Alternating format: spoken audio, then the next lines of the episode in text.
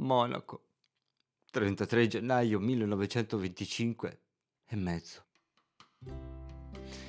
Mia cara amata, con mani piene di lacrime prendo la penna nelle mie mani e ti scrivo.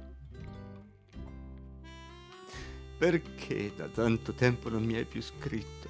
Quando ancora l'altro giorno mi hai scritto che mi avresti scritto tu se non ti scrivevo io. Ieri mi ha scritto anche mio padre. Scrive di averti scritto.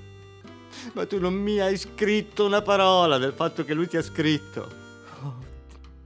Se tu mi avessi scritto almeno una parola sul fatto che mio padre ti ha scritto, io avrei scritto a mio padre che tu gli avresti voluto scrivere, ma che purtroppo non avevi avuto tempo di scrivergli, altrimenti gli avresti scritto. Oh, è una cosa ben triste questo nostro scriverci. Perché tu non hai scritto in risposta ad uno solo degli scritti che io ti ho scritto?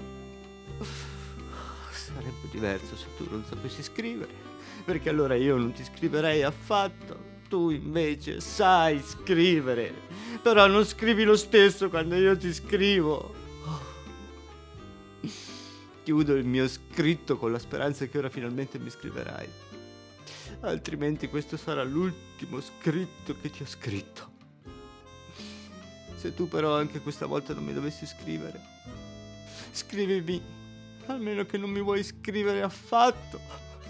Così se non altro saprò perché non mi hai scritto. Perdona la mia brutta scrittura.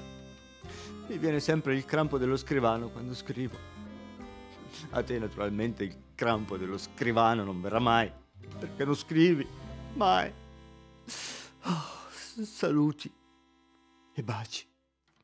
Tuo. N. N.